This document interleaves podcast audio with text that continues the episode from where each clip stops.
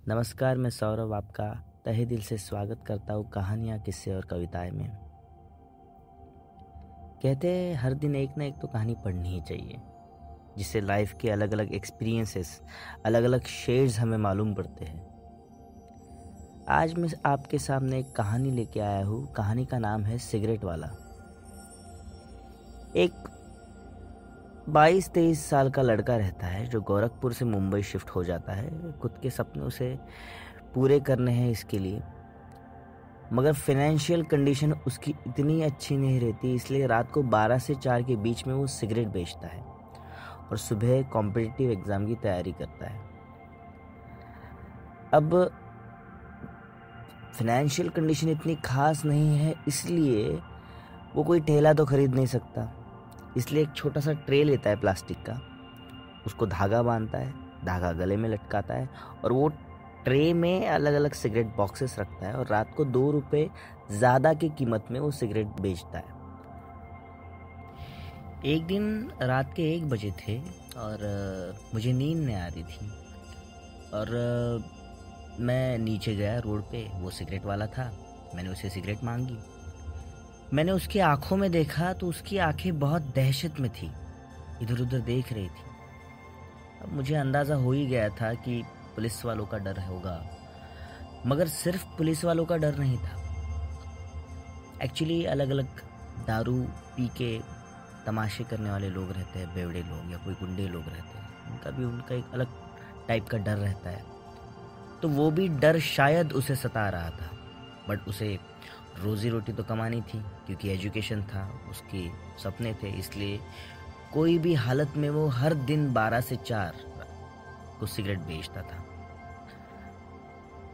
अब पहली दफ़ा तो मेरे साथ वो अच्छे से बात नहीं किया, मगर धीरे धीरे मेरे साथ वो घुलने मिलने लगा।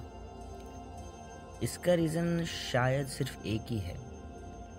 वो ये है कि कोई भी बंदा उसके आसपास का अदब से बात नहीं करता था और मैं उसके साथ बहुत अदब से बात करता था। शायद अदब ही ऐसी एक चीज़ है जो छोटे से छोटे आदमी को बड़े से बड़े आदमी के साथ मिलाती है।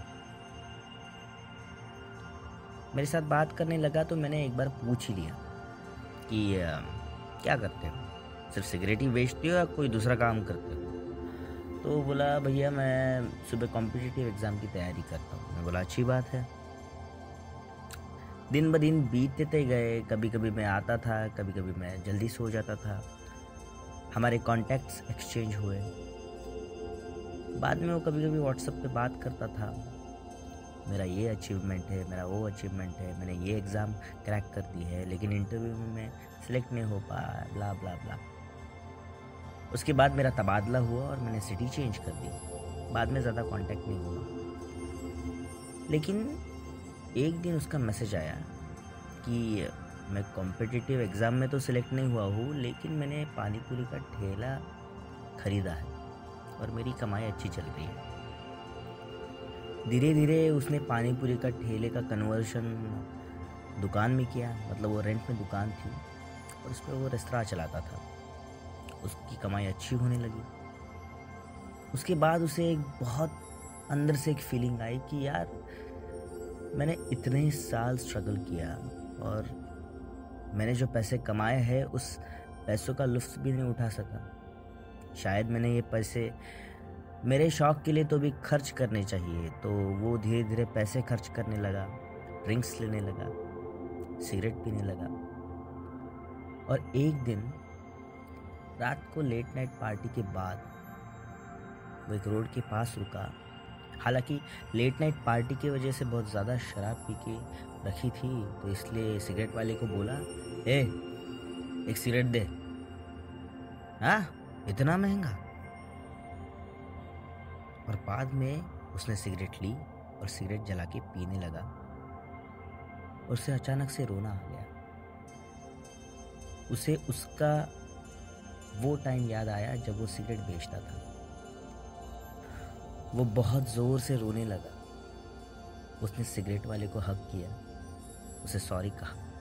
वो सिगरेट फेंक दी और गाड़ी स्टार्ट करके चले गया। तो दोस्तों, ये एक सिगरेट वाले की कहानी थी। आप हमेशा मेरे साथ जुड़े रहिए। इस चैनल को सब्सक्राइब कीजिए कमेंट कीजिए। कोई सजेशन होगा तो मुझे बताइए। मैं हर दिन आपके साथ एक कहानी, एक कविता या एक किस्सा लेके आऊँगा। तब तक मुस्कुराते रहो।